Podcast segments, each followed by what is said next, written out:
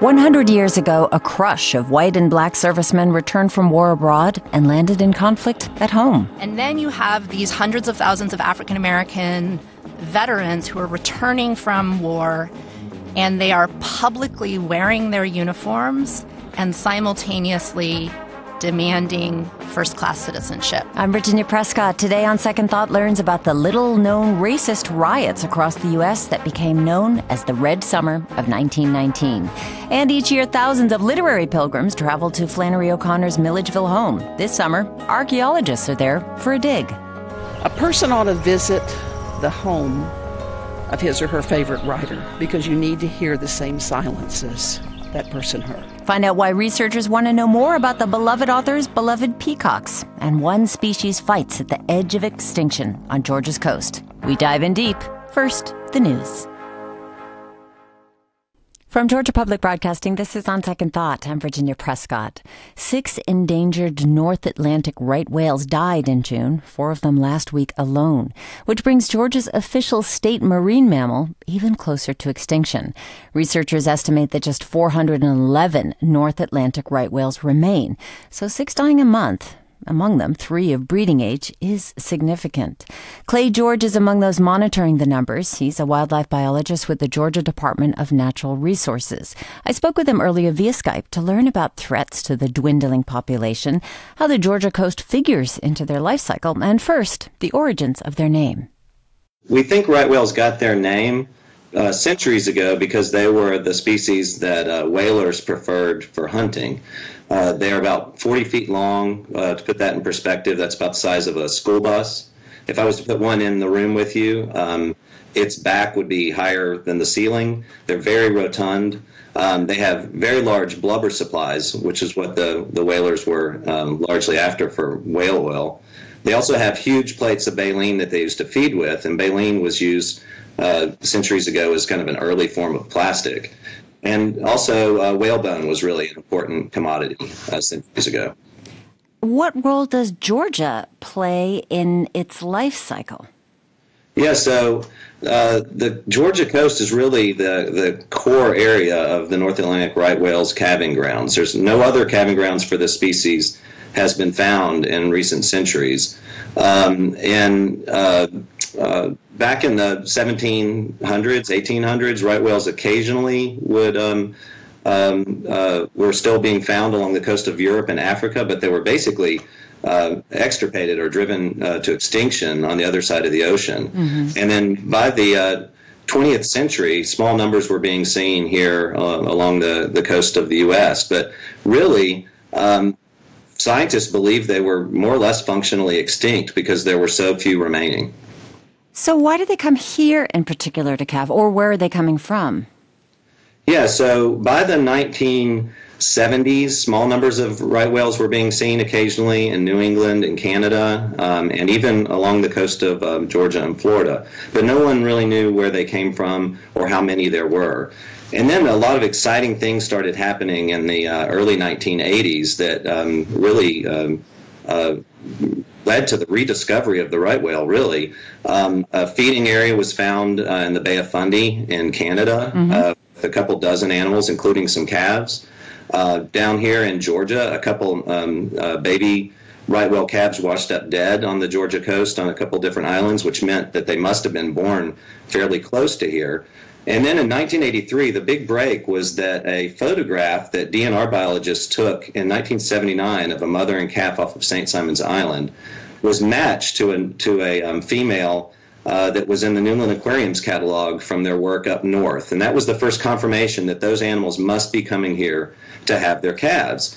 Uh, and then that led um, to some really interesting work with um, some volunteer uh, pilots, um, pilots from Delta Airlines that volunteered their aircraft um, working with the New England Aquarium, and they started doing some aerial surveys down here, and lo and behold, they actually found mother and calf right whales. So these animals had been had somehow survived uh, near extinction from whaling, uh, battled back probably from you know only 100 animals we think or so and and were calving right here off the off the Georgia coast and, and northeast Florida coast and it had gone unknown to science. So uh, coming from New England the Bay of Fundy how, how, where are they roaming around the ocean and what are they looking for? Well, that's one of the hard things about um, protecting right whales. At any time, we don't know where most of the animals in the species are.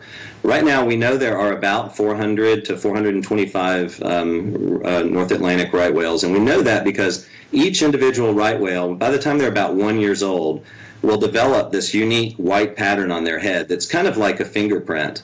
And uh, through different types of statistical analyses and photographing these animals over time, um, year after year, uh, you can estimate how, how many of, of them uh, there are. And so, in the for the most part, we believe in the um, uh, summer months they're up north um, in, in, New England or Canada feeding on small plankton, um, and then for whatever reason. Uh, during the uh, winter months, the pregnant females and a, a smattering of other non-calving whales will make the 1,000 mile migration down the coast uh, to the calving grounds here off Georgia and Florida. And you, of course, are closely watching the number of calves births each year to track population growth. Growth. You filmed a video of a right whale with a two-week-old calf. This was in January. Let's hear a little bit of that.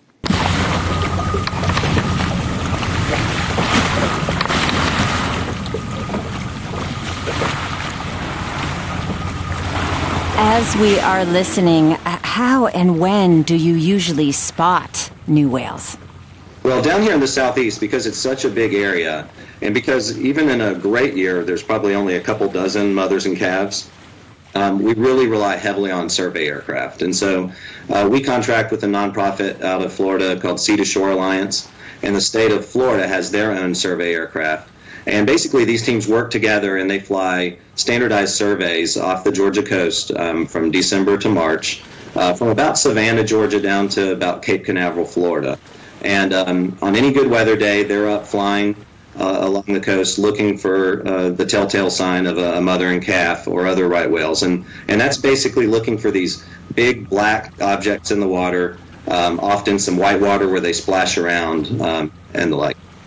So this is a, a, fascinating thing. It must be to witness. You don't actually see them calved, but you see the calves probably in the water with the mothers. Is that correct?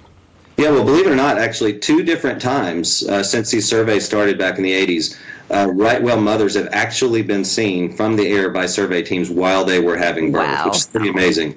Um, but for the most part, you're correct. We find them um, uh, when they've already, you know, had their had their calves. Um, and in the case of that pair we saw um, uh, earlier or last month, um, you know, two two week old right whale might only be at one to two tons, um, which sounds uh, pretty big, right? But then when you see them next to their moms, their moms can weigh 40 to 50 tons. So it's really an amazing see, uh, sight to be sitting out in the ocean away from land and see these primordial animals, you know, floating out there nursing their calves. Um, and, and to know that they were almost driven to extinction, they've somehow managed to, um, to hold on and they're still here with us. Clay George is with us. He's a wildlife biologist with the Georgia Department of Natural Resources, and he's been closely monitoring right whales. This is a primary along the coast of Georgia, South Carolina, and Florida, primary calving spot for right whales. Well, let's talk a little bit about the population. The whale births really dropped off in 2010. What are some of the theories of the Department of Natural Resources about why? Yeah, so last year was the first year that not a single right whale calf was seen, um, either here on the calving grounds or up north when the animals migrate uh, would be migrating back. Um, and that was very concerning because uh, uh, record numbers of right whales have been dying from primarily human activities in recent years, primarily from um, ship collisions, and uh, the big one now is entanglement in commercial fishing rope. So up north, where the water is colder, uh, there's a lot of fisheries where they use um, traps or pots that are on the bottom of the ocean, and in order to get those pots back up to the surface, they have the fishermen have to use really heavy synthetic rope. And so now we know that about 80% of all right whales have uh, scars from having been tangled in, in this rope before. The entanglement rate is growing at about 6% per year. Um, and since 2017, um, almost 5% of the entire species has actually died hmm. from um, ship strikes and entanglement in, in fishing rope. So, part of your work is to disentangle them. Here's some sound of a team helping to detangle a right whale named Ruffian. Well, let's keep some pressure on it. Let's let her pull it. Yeah, yeah. Go whale power. Okay. Look. No, it's not in 50. It's in the. It's in there? Okay. I saw it lift up a little. Okay, it good, good, good, good. I thought I saw slackness in the line. Clay, what's going on there? Yeah, so basically, that's probably one of the, the kind of stranger, crazier things that, that we do. Occasionally, about once a year on average, a right whale will show up. Uh, and I say show up here because uh, typically they're entangled in, in heavy rope from places um, north of here. Um, and basically, um, if we can't can't get the rope off of them, in some cases, uh, they'll almost certainly die. And so, in this particular case, uh, this right whale that we knew um, very well, named Ruffian, because he has all these scars from having been entangled in in something um, uh, back in 2008. He showed up um, entangled in rope. Uh, we were able to get a tracking buoy on him overnight. Get out the next day with the team from the state of Florida, and and cut this rope off of him. And and when uh, he swam free, thankfully, um, we pulled this rope up, and it turned out that at, the bottom he had been dragging a um, 130 pound, six foot diameter snow crab pot all the way from Canada, over Wow. a thousand miles. Uh, so if we hadn't just gotten lucky and found him and been able to disentangle him, he almost certainly would be dead now. So, what kind of conservation efforts are being made, or statutes, or bills, or mandates against the use of these ropes, or are there by the state of Georgia? Well, um, unfortunately, there's not a lot that we as a, a state here in Georgia can do because um, a lot of, like I said, a lot of what is happening here is, is fishing that's occurring in the in the Northeast in Canada. Um, but that said, um, a lot of most of the right whales are in federal waters at any given time, so it's really up to NOAA Fisheries um, in the United States to um, to do this type of management. And there are a number of things that are being considered now that um, that I hope will you know have a positive impact. And one thing that's happening is that uh, fishermen are now working with researchers to develop types of um, uh, what's called ropeless gear, where they can send the pots down to the bottom to collect to catch lobster or, or crab, um, and basically call the buoy up to the surface only when they need it to, to haul the the, uh, the traps back. Another thing that's being developed are, are weaker ropes and um, basically making rope so that it could break once the animals uh, become entangled in it. And another thing that's being considered that's going to be you know, much more controversial with fishermen is um, seasonal closures. Uh, that's basically the idea that at certain times of year when lots of right whales are around, you basically would just prohibit this type of um, untended uh, gear from being in the water. And that's largely what we already do um, here in the southeast U.S. Um, gill nets have been uh, banned for um, over a decade now because of, of some uh, right whale entanglements that happened um, uh, in previous decades. Uh, and also, most of the uh, all federal waters are now closed in the southeast to um, to any kind of trap and pot gear that uses this type of rope. Also, But before we close, what are you expecting or hoping to see over the next few months? Yeah, well, you know, we're kind of on the downswing now at this point, and so I'm afraid uh, it's going to be another um, below average year. Uh, at this point, we have confirmed five calves. Uh, but to put in put it in perspective, back in the 2000s, when the the population was, was growing and had gotten to the point of there were at least 450, maybe 500 whales, uh, we were seeing over two dozen uh, calves per per year back then. Um, so we, we're a long way from getting to the point where um, calving numbers have recovered. And um, we think that some of that is due to disruptions in forage that are occurring in, in the Northeast and Canada, uh, probably from, from um, climate change and, and rising ocean temperatures and changes in ocean currents, and the impact that that has on the food that the right whales depend on. Um, they really can't get pregnant and, and have calves unless they're feeding well. And so at this point, we just have to hope that things improve and the animals are able to find their food and resume calving at um, normal rates again. That's Clay George from the Georgia Department of Natural Resources. He works as a wildlife biologist in the Wildlife Resources Division. Thanks so much, Clay. Thanks for having me. Well, we're letting the animals have the last word. These are right whale sounds from the website Discovery of Sounds of the Sea. Stay with us. There's more on Second Thought coming up after a short break.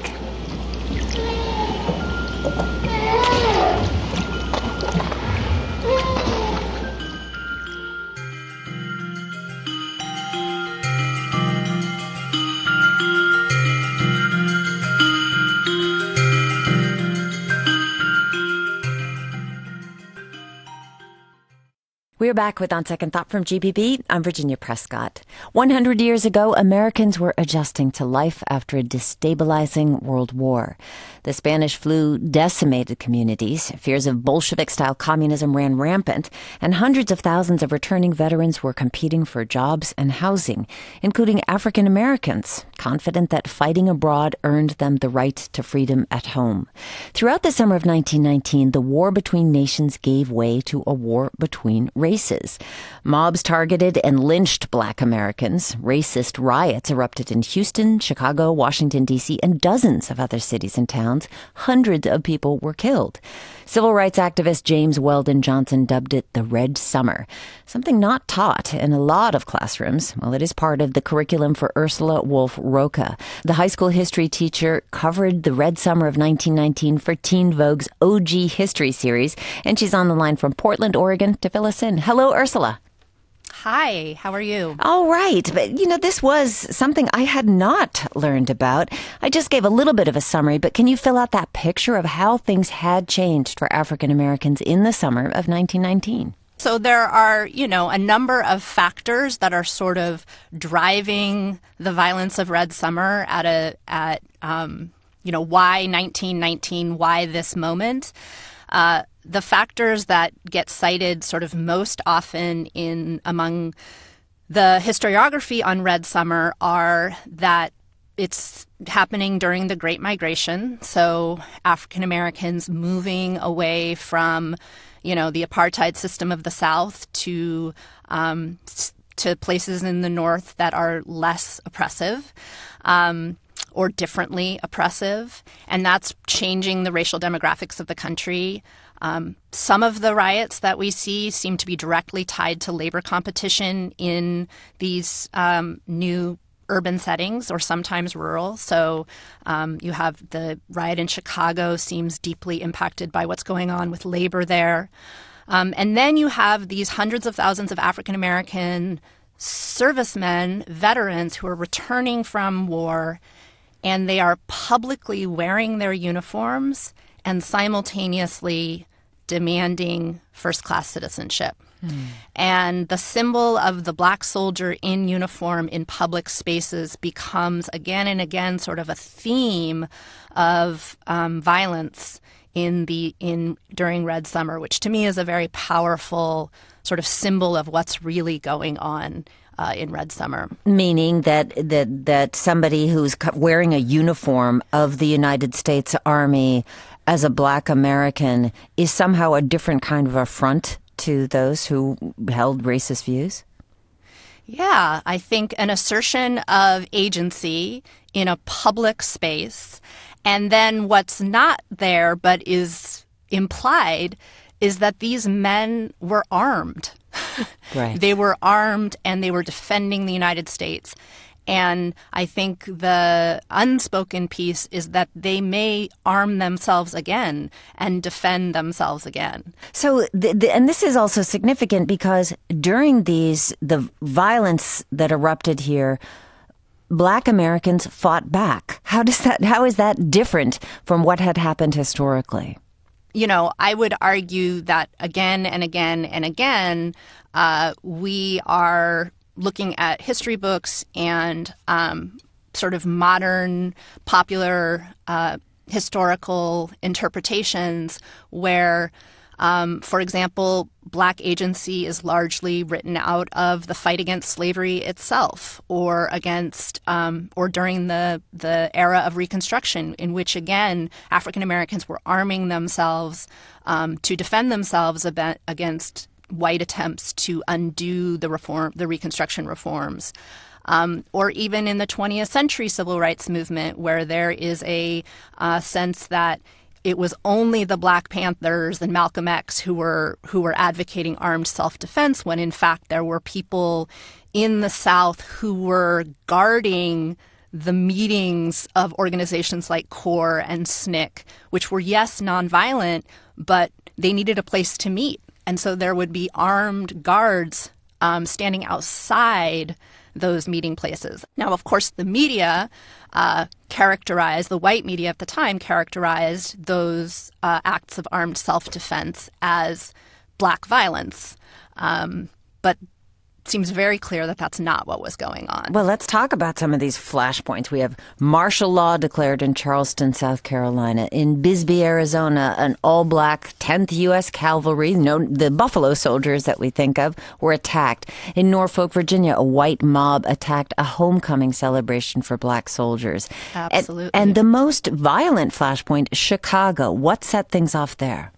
First of all, I just have to plug Eve Ewing's new book of poetry called 1919. Uh, if you're not familiar with Eve Ewing, she's a sociologist and poet, um, and she's from Chicago and writes about Chicago. And she just published a, po- a book of poems called 1919 which is a full length sort of exposition of what happens in Chicago. Chicago is uh, just to me such the the beginning of the story is tells is the most important part of the story.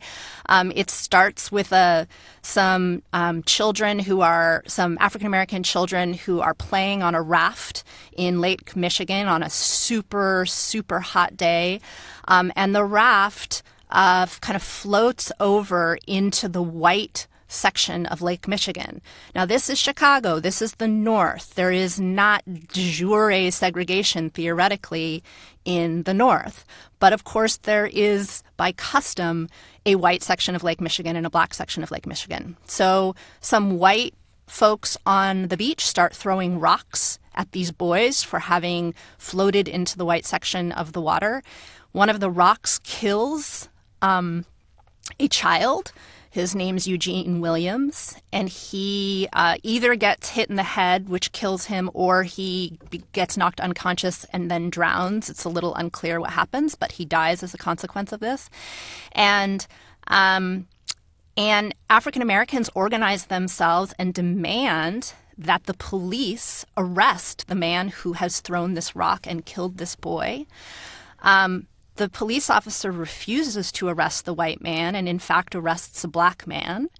Um, and African Americans c- continue to organize and continue to demand um, that there be some sort of justice for this. Mm-hmm. Um, that organizing results in then a counter organizing by white mobs. Um, and then days and days of violence uh, is then set off from right. there. So this begin, um, begins on July 27th. I, I, see accounts here lasted about 13 days, two weeks. Yeah. White mobs led by ethnic Irish. Now, this is yeah. an important dynamic here. A lot of these, this mob violence, as far as I know, I haven't looked as deeply as you, appears to be that it's oftentimes ethnic whites, new Americans, immigrants, first generation Americans. What's what's going on here? Absolutely.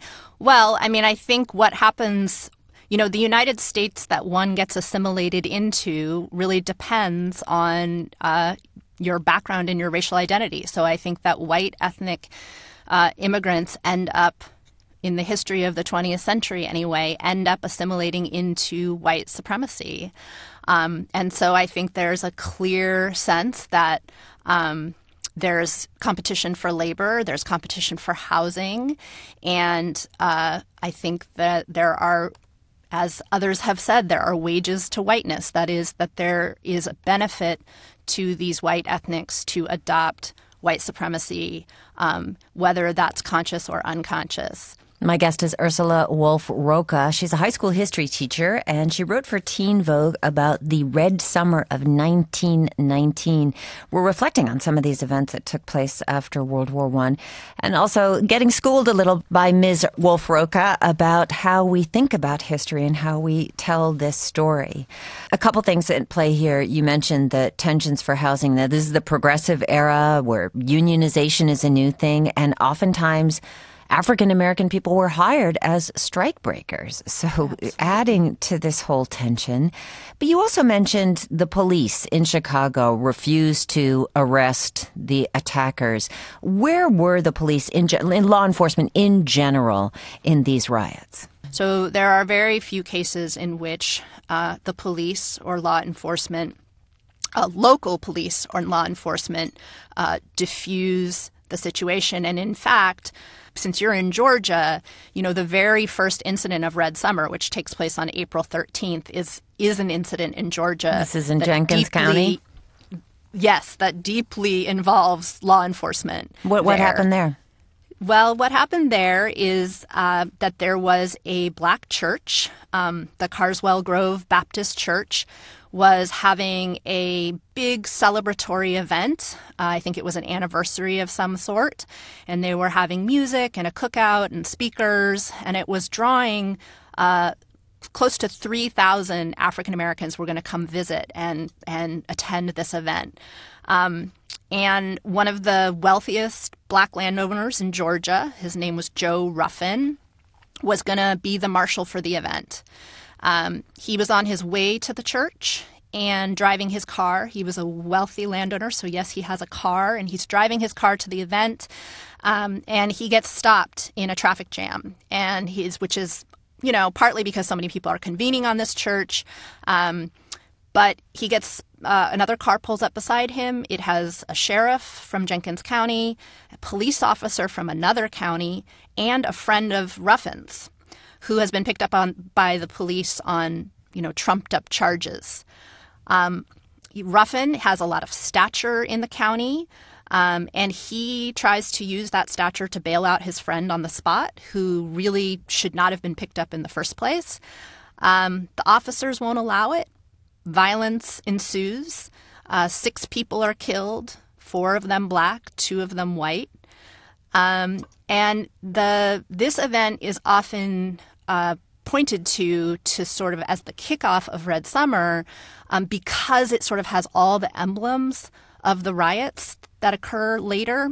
That is to say, there was a lot of violence in Georgia. I mean, Georgia had, I think, the highest number of lynchings that year, uh, the year before, 1918, of anywhere in the United States. So, what makes this event different? Well, uh, first, there's these symbols of black success and achievement that are always a part of Red Summer. Mm-hmm. He's so you've driving got a car. He's got he owns land, having a big party. Exactly. And that this church is is hosting the largest event perhaps ever in East Georgia.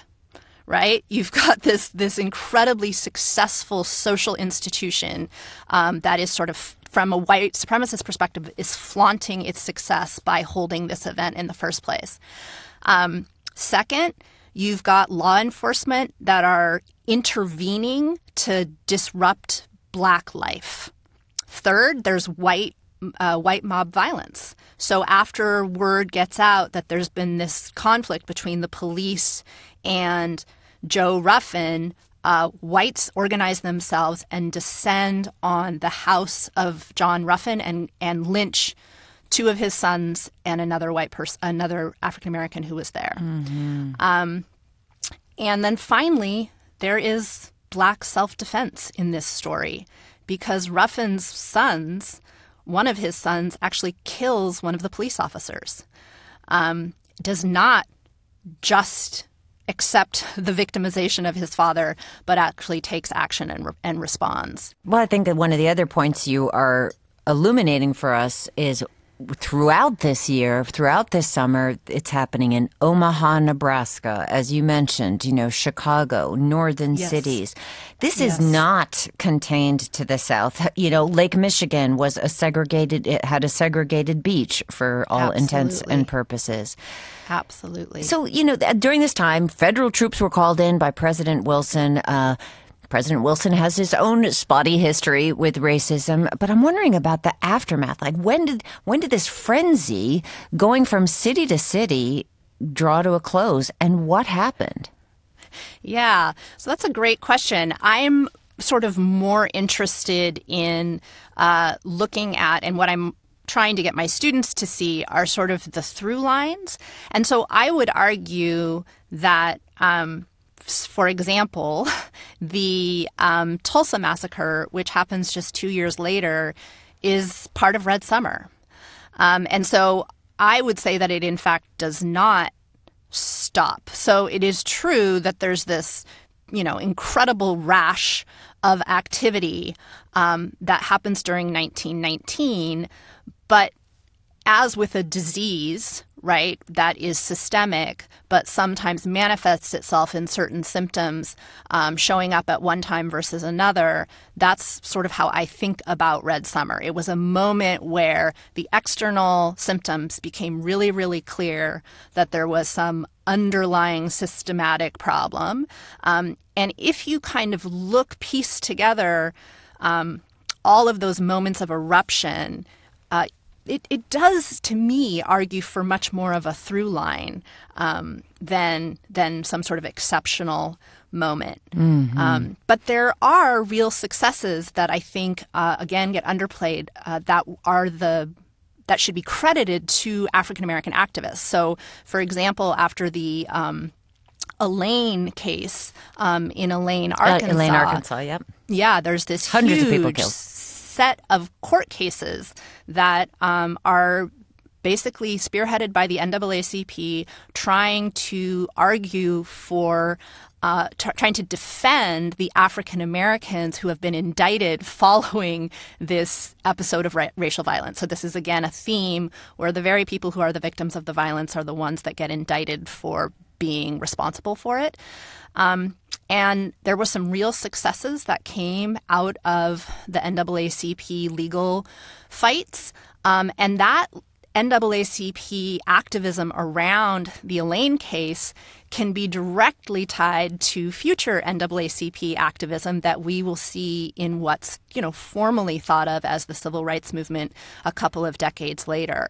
Ursula Wolfe-Rocca, thank you very much for speaking with us. Thank you very much for having me. Ursula Wolfe-Rocca is a high school history teacher. She wrote about the Red Summer of 1919 for Teen Vogue's OG History column. We'll post a link to her column about the Red Summer of 1919 at our website, gpbnews.org, and leave you with Bessie Smith's Jailhouse Blues, a hit in 1919.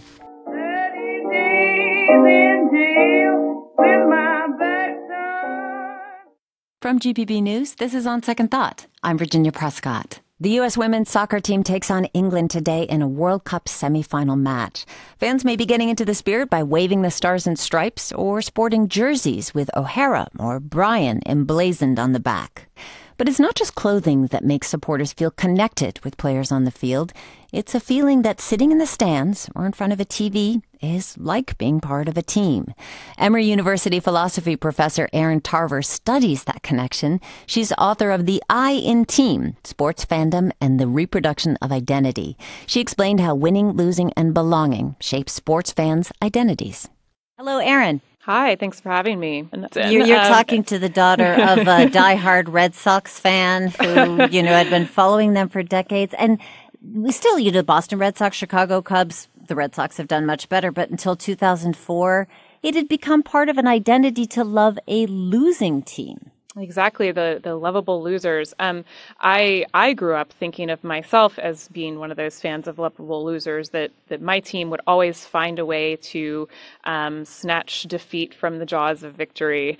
Um, so yeah, one of the things that I try to investigate is this phenomenon. So what is it if it's not the thrill of victory? Um, how do we account for fans' persistence in being loyal to a specific team? And what I try to argue is that actually fandom is is way bigger than just the experience of the euphoria of the stadium. If you think about what fans do, um, there's a wide range of practices. Um, we decorate our houses in our um, team's colors. We follow the minutia of um, drama around coaching changes in the newspaper. Um, we engage in debates with our fellow fans about who was the greatest quarterback of all time for our specific team. And all of those practices, I think, uh, contribute contribute to um, not only our sense of ourselves as fans, but also they go toward helping us build a sense of our own identity. And I mean by that our identity as human beings. So our um, belonging to a particular community, um, our being uh, connected to our families, um, and all these other things that go into making us the type of self that we are. Yeah, when you say identity, it's interesting that so many of us talk about sports as saying our team or we we lost that one or we were going to win again Exactly, and this is quite um, it, it, ubiquitous uh, in terms of fans. That fans, when they um, watch a game, uh, when say your team loses, um, you don't feel disappointed for them, right? You don't say like, "Oh, poor, poor those guys. That's really sad for them that they lost."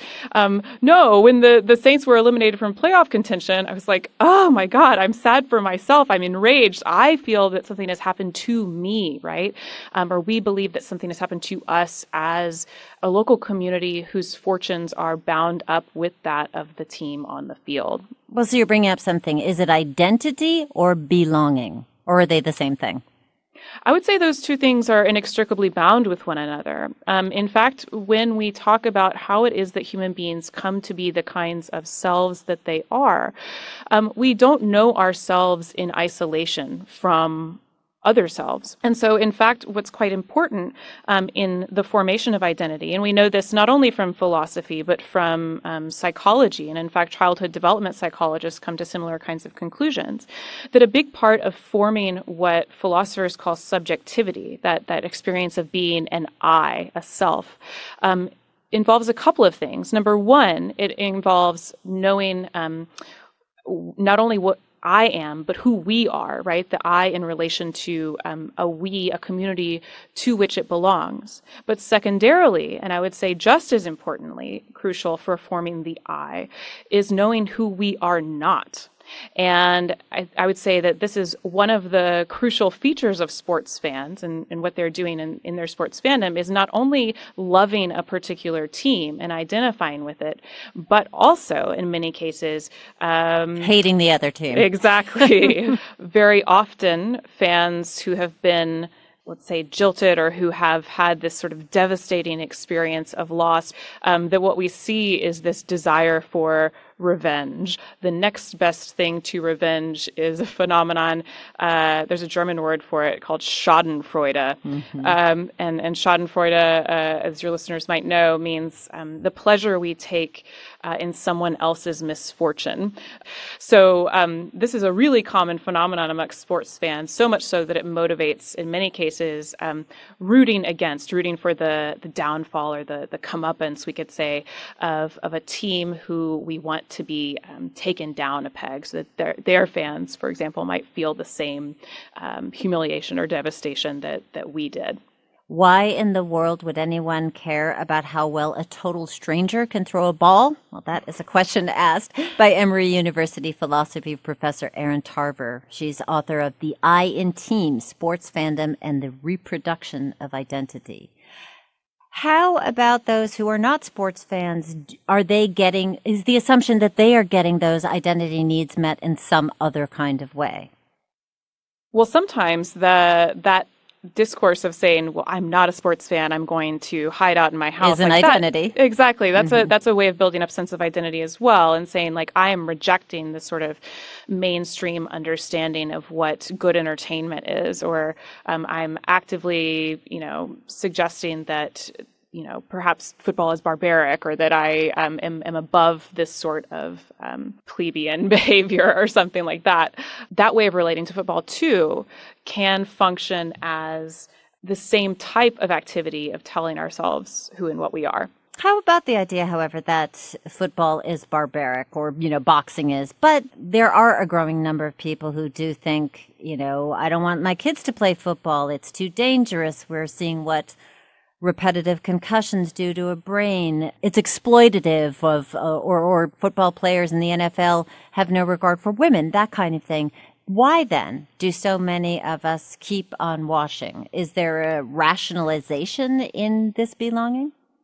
This is a question that I think those of us who identify as football fans need to be asking ourselves and, and looking at ourselves pretty uh, carefully. As you say, it absolutely is the case that increasingly people are concerned about the health, um, long term health effects of football, and that this is resulting in changes in behavior, particularly, anyway, as regards parents relations to their own children. So we do see in the last couple of years, actually, um, a drop off in participation in youth football.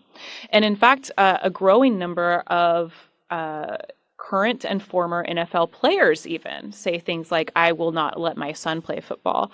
Um, Drew Brees, the quarterback of the Saints, is, is uh, one person I know of who suggested that he wouldn't let his son play football. Um, so I think, given that we know uh, when we're talking about our own children that there's something worrying about this, um, we ought to be asking ourselves why it is that we are willing to watch other people's sons continue to engage in this kind of, um, at this point, demonstrably harmful activity. Now, as a, a, philosopher who's interested in questions of um, ethics, I would say this is a difficult question. The whether it is um, we would say morally permissible to continue to play football. The most common response that I hear from fans, and I ask fans this all the time um, about whether they think it is morally acceptable for them to continue to watch football, given what they know about uh, the correlation between football and traumatic brain injury. The most common response is to say something like, well, the players are adults, they can make their own decisions, and so this doesn't have anything to do with me.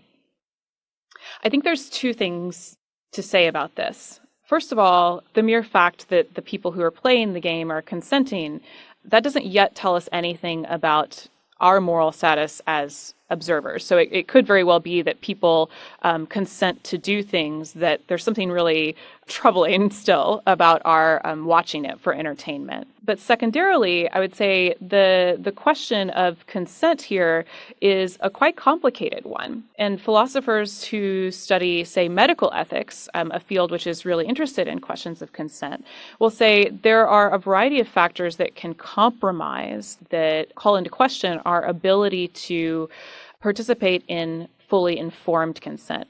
One of the things that might compromise informed consent would be um, whether a person can fully appreciate the consequences of what they are consenting to. And so, this is one reason why we would say that children, for example, cannot consent to medical procedures. They need their parents to do so because um, children lack the cognitive capacity to be able to fully appreciate what, what the risks associated with a procedure would mean. And this comes into play in the case of football because what we're talking about are people who have been playing football in many cases from the time that they were children. And so it's not totally clear that they have from the beginning been able to fully appreciate the consequences. Um, for years, the NFL attempted to discredit and then sort of slow down the advance of research into the long term neurological effects of concussions. More recently, they, when they started supporting studies, it turned out that they might, in fact, be trying to influence the outcome of those studies. So um, it's not totally clear to me that players always have a full appreciation of the ramifications uh, of continuing to play football in particular because we just have not had a lot of information about this for a very long time. So it's not just the players and the game, it's the actual power structure. Fan comes from the Latin fanaticus, right? You know, insanely uh, sort of inspired, maybe divinely inspired on some level.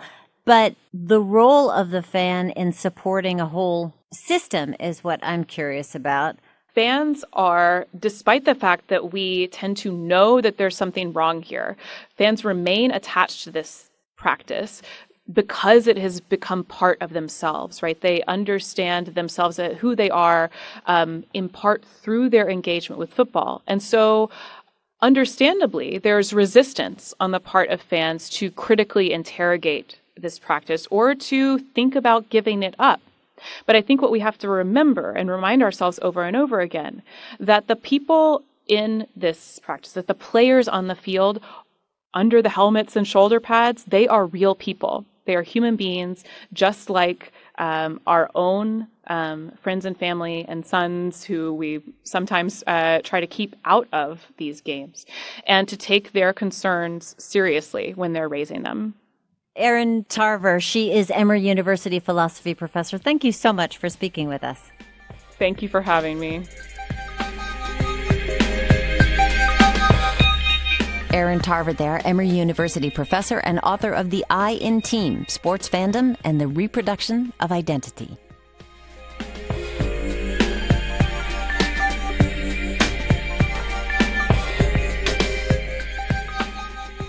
Before we leave you today, a trip to Andalusia, the home of Georgia author Flannery O'Connor, known worldwide as a writer of stories solidly grounded in the life and character of the mid 20th century South, specifically the city of Milledgeville, Georgia. Recently, researchers broke ground on an archaeological project at Andalusia in hopes of finding the exact spot where O'Connor kept her flock of about 40 peacocks. Why? So literary pilgrims of the future can better see and hear the world in which she lived. GPB's Emily Rose Thorne and Mariana Boccalo bring us this audio postcard. A person ought to visit the home of his or her favorite writer because you need to hear the same silences that person heard. And so I came today in search of the silences that O'Connor heard. I drove down from the Hickory Nut Gorge of western North Carolina just to spend a few minutes on the property and to watch a little bit of the dig. If I if I can just get to the point where I feel like I understand O'Connor, I think I can understand something more about myself what we've been trying to do over the last few days is do an archaeological survey adjacent to what was historically called the Nail House, which was O'Connor's kind of parking garage and storage building, and to find and locate the original aviary and peafowl runs for her flock of over 40 uh, peacocks and also various other birds that were on the site. We're hoping to have a full restoration done within the next five to seven years of the, of the property. My name is Liz Williamson. I'm with Southern Research Historic Preservation Consultants, and we started with some shovel tests um, spaced at 10 meter intervals just to see where there's artifact concentrations, uh, where there are not artifacts, because that's informative too. This is what came out of the, what we call level one, which is from the ground surface to about 10 centimeters.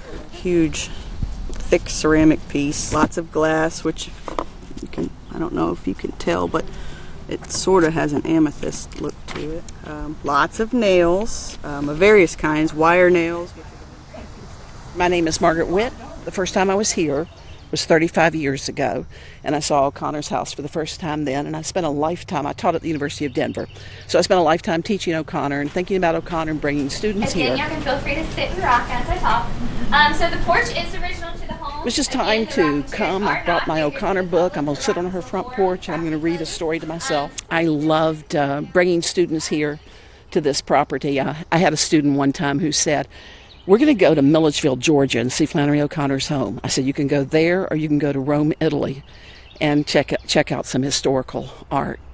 And he went, Hmm, Milledgeville or Rome? No question, Milledgeville. So he came here. I, I, I was able to tell Mrs. O'Connor before she died that story. And she sort of remembered it the next time I came back. Uh, it was kind of a touching that somebody would want to come here instead of Rome.